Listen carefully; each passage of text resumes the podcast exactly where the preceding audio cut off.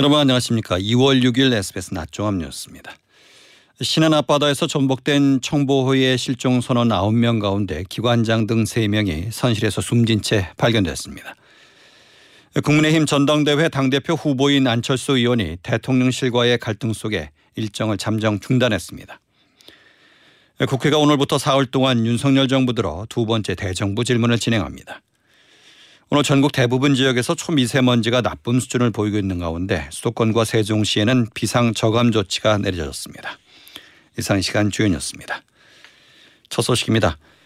그젯밤 전남 신안군 앞바다에서 뒤집힌 청보호 내부에서 실종자 2명이 추가로 발견됐습니다. 오늘 새벽에 발견된 60대 기관장까지 총 3명이 선내에서 발견됐습니다. 구조당국은 남은 실종자 6명을 찾기 위해 수색 작업에 속도를 올리고 있습니다. 편광현 기자입니다. 오늘 낮 12시쯤 수색구조대가 선원들이 평소 머물던 선실에서 실종자 2명의 시신을 추가로 수습했습니다. 이들은 청보호 배 뒤쪽 침실 안에서 함께 발견됐는데 정확한 신원은 아직 파악되지 않고 있습니다.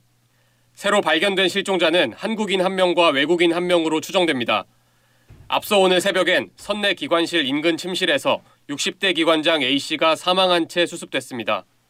A씨는 그제 밤 어선이 전복되기 직전 다른 외국인 선원과 함께 물을 퍼내던 중이었다는 생존자 증언이 나오기도 했습니다. 실종자 3명이 수습되면서 남은 실종자는 6명이 됐습니다. 현재 사고 해역 주변엔 민간 어선과 해경 해군 함정 등 배 67척과 항공기 8대가 집중 수색을 벌이고 있습니다.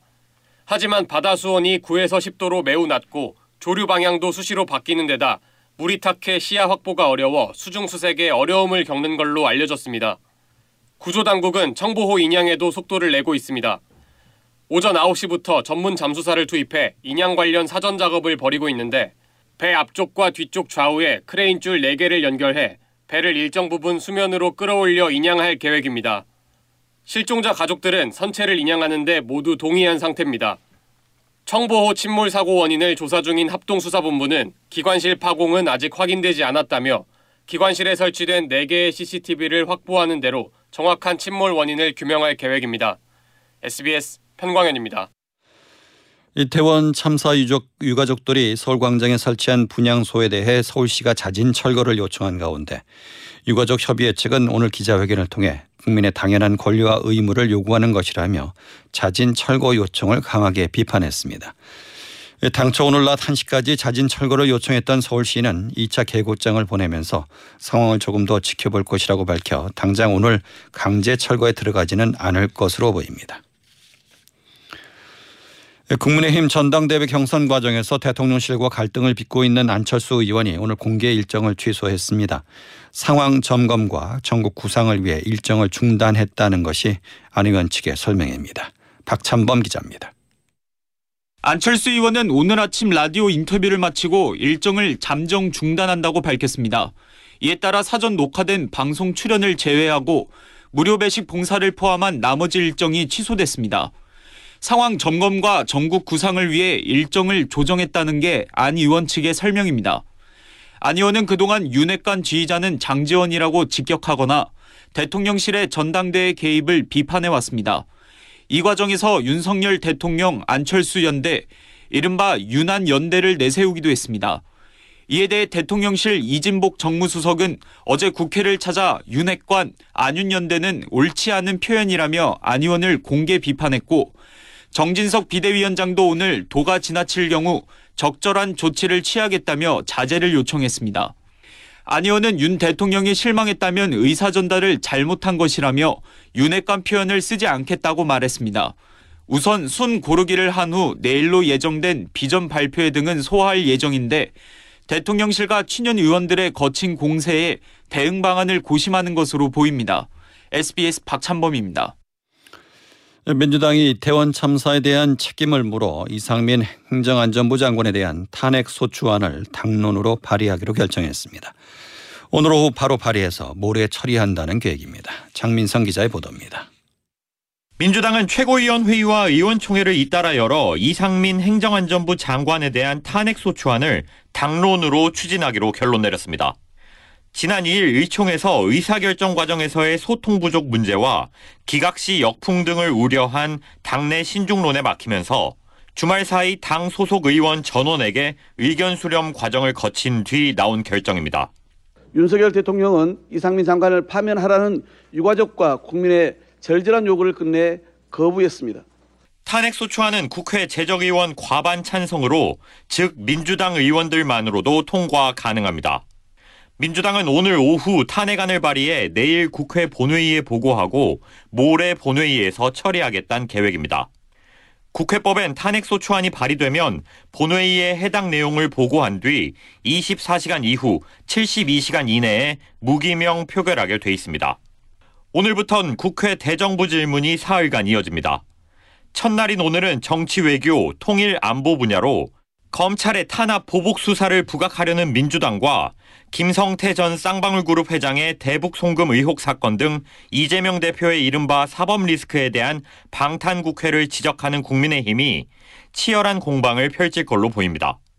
역술인 천공의 관저 결정 개입 의혹과 김건희 여사 주가 조작 의혹과 관련한 질의도 이어질 전망입니다. SBS 장민성입니다.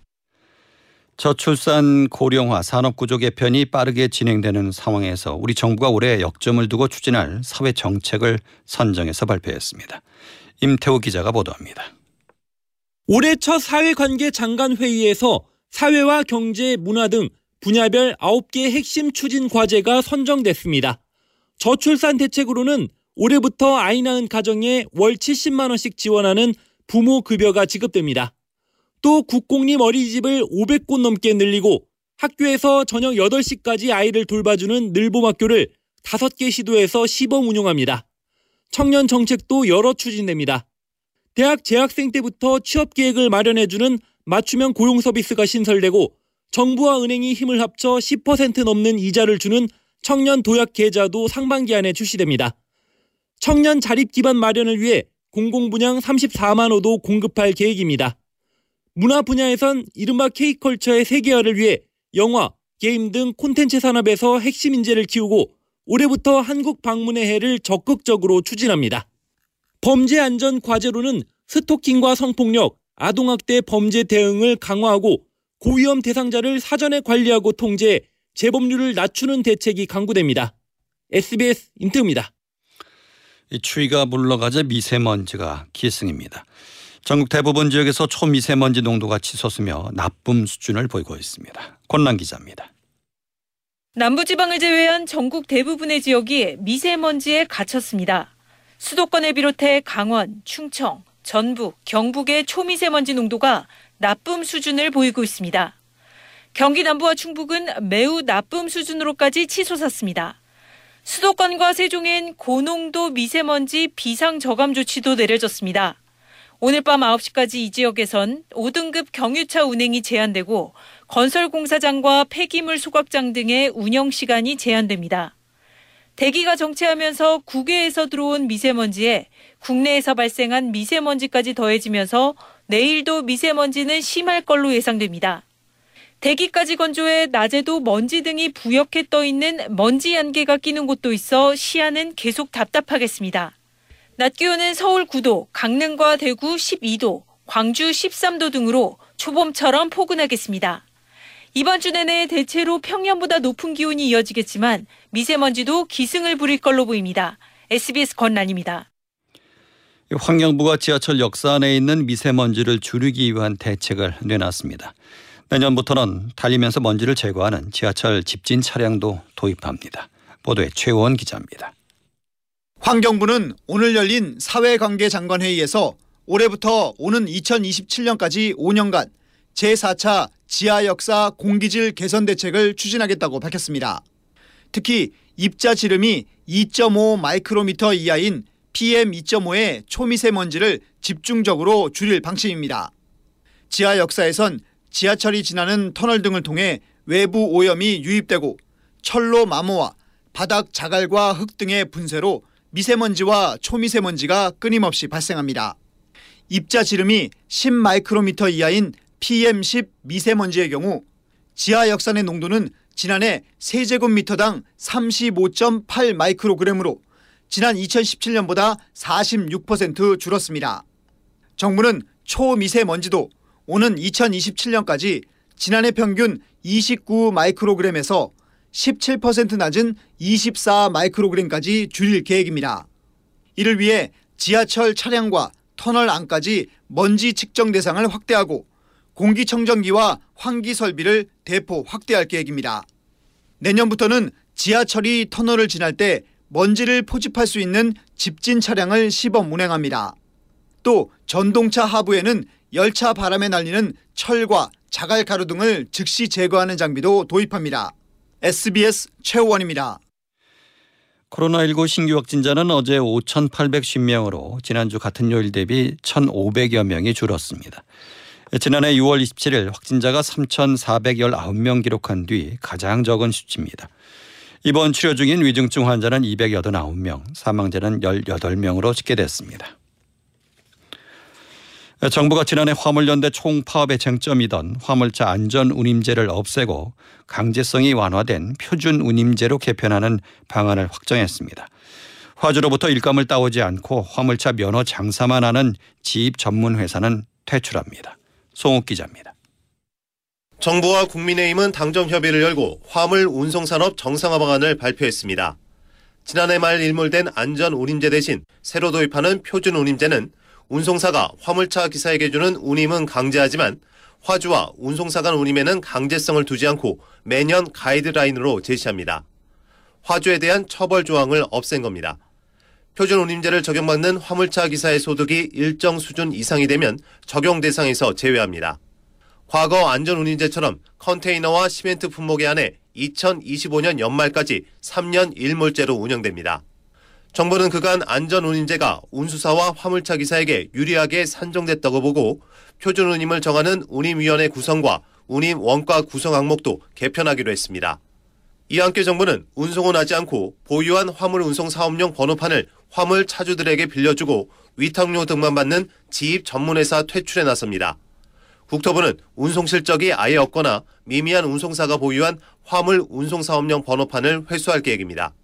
정부는 지입제 폐지를 유도하는 동시에 운전자를 직접 고용해 월급을 주며 관리하는 운송사에는 증차를 허용할 방침입니다. 화물차주 처우를 개선하기 위해 유가와 운임 연동을 위한 표준 계약서를 도입하고 운송거래 과정을 투명화할 계획입니다. SBS 송욱입니다. 자국의 본토 상공에서 발견된 중국의 정찰 풍선을 격추한 미국이 본격적인 잔해 수거 작전에 돌입했습니다. 중남미 콜롬비아에서는 정찰 풍선으로 의심되는 물체가 또 발견됐습니다. 김영아 기자입니다. 어제 스텔스 전투기를 동원해 중국의 정찰 풍선을 격추한 미 당국은 해군함과 잠수병 등 자원을 총동원해 잔해 수거 작업을 벌이고 있습니다. 격추 장소가 수심이 비교적 얕은 곳이어서 며칠 안에 수거 작업을 완료할 수 있을 것으로 미 당국은 보고 있습니다. 미 국방부는 잔해 수거 후 FBI와 정보기관 등이 협력해 영공 침입 목적과 중국의 정보 수집 역량을 분석한다는 방침입니다. 이어 이르면 내일쯤 민주당과 공화당의 상하원 지도부와 정보위 위원장 등을 대상으로 수거된 내용을 브리핑할 계획입니다. 정찰 풍선 발견 후 격추까지 일주일이 걸린 것을 놓고 미 의회에선 치열한 공방이 벌어지고 있습니다. 미 상원 외교위원회는 이번 사태를 계기로 오는 9일 청문회를 열어 미국의 대중국 정책 전반을 논의하기로 했습니다. 이런 가운데 콜롬비아 정부는 현지 시간 3일 자국 상공에서 정찰 풍선으로 추정되는 또 다른 물체를 발견했다며 출발지를 밝히기 위해 다른 나라 및 기관들과 협조해 조사를 벌이고 있다고 밝혔습니다. SBS 김영아입니다. 국방부는 최근 미국에 격추한 중국의 정찰 풍선이 우리 영공을 통과하지 않은 것으로 판단하고 있다고 밝혔습니다.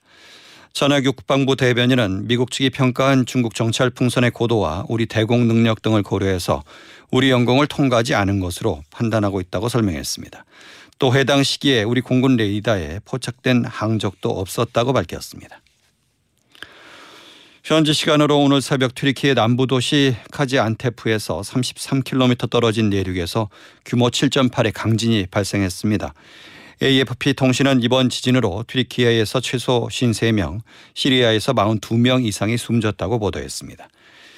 가지안테프 지역은 튀르키예의 핵심 산업단지 지역으로 시리아와 국경을 접하고 있으며 시리아 역시 이번 지진으로 큰 피해를 입은 것으로 전해졌습니다. 북한이 오는 8일 인민군 창건일 열병식에 새로운 핵 미사일을 꺼내며 한동안 잠잠했던 무력 시위의 기지개를 켤 것으로 보입니다. 미국은 며칠 전 서해 상공에서 훈련했던 B-1B 전략 폭격기를 괌에 배치해 맞불을 놓을 모양새입니다. 김태훈 국방전문 기자입니다. 숫자 2.8과 75, 2월 8일 인민군 창건 75주년이란 뜻입니다. 지난달 민간 상업 위성이 평양 미림 비행장과 김일성 광장을 촬영한 사진인데 북한 열병식 날짜가 오는 8일로 유력하게 거론되는 이유입니다. 대륙간 탄도미사일 화성 17형과 같은 크기의 물체, 대규모 병력의 야간 연습 동향도 포착됐습니다. 정부 관계자는 SBS에 오는 8일 건군절 75주년 열병식이 야간에 치러질 것 같다고 말했습니다. 이번 열병식에서 신형 고체 연료 엔진을 장착한 새로운 대륙간 탄도미사일이 공개될 가능성도 있습니다. 전략 자산의 한반도 전개를 확대하기로 한 미국의 인도태평양 사령부는 보도문을 통해 비원비 랜서 전략 폭격기가 괌에 돌아왔다고 발표했습니다. 지난 1일 서해 상공에서 연합훈련에 참가했던 미 중부 사우스 다코타주 엘스워스 기지 소속 비원비가 복귀하지 않고 괌에 배치된 겁니다. 비원비는 초음속 비행이 가능해 괌에서 뜨면 2시간 안에 한반도에 닿을 수 있습니다. 이 밖에도 현재 동아시아엔 두 개 항공모함 전단과 두 개 강습 상륙 전단, F-22 스텔스 전투기 등 미군 전략 자산들이 대거 포진돼 있는데 한미 연합훈련 등에 맞춰 즉각 한반도로 투입될 걸로 보입니다. SBS 김태훈입니다. 회사 돈 유용 혐의를 받는 한국타이어앤테크놀로지 조현범 회장이 검찰에 출석해 휴대전화 등 압수물에 대한 디지털 포렌식 작업을 참관했습니다. 앞서 검찰은 자택과 타이, 한국타이어 본사, 계열사 등 10여 곳을 압수수색해 휴대전화 등을 확보했습니다. 검찰은 조 회장이 회사 자금을 개인 용도에 사용한 것으로 보고 정확한 횡령, 배임 규모를 수사하고 있습니다. 보건복지부는 지난해 4월에서 12월 전국 아동 관련 기관 38만 6,357곳에 종사자 260만 3,021명을 조사한 결과 아동 학대 관련 범죄로 유죄 판결을 받고도 취업 제한 명령을 어긴 채 학원, 체육시설 등 아동 관련 기관에서 근무한 14명을 적발했습니다. 이중 6명은 시설 운영자였습니다. 무안국제공항 태국 전세기 운항 재개 후 처음 입국한 관광객 13명이 제 날짜에 출국하지 않고 연락이 두절돼 법무부가 이탈자 동선 파악에 나섰습니다. 지난달 30일 태국 방콕에서 출발해 무안공항에 입국한 전세계 단체객 174명 중 13명이 이달 5일 귀국 항공편에 타지 않았습니다. 시황입니다. 코스피는 지난주보다 31.15포인트 내린 2449.25를 기록하고 있습니다. 종이 목재 등이 상승하는 가운데 전기, 전자 등이 하락하고 있습니다. 코스닥은 4.92포인트 내린 761.87을 기록하고 있습니다. 서울의 현재 기온은 8도, 습도는 60%입니다.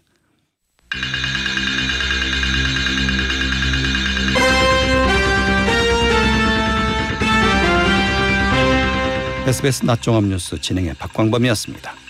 Thank you.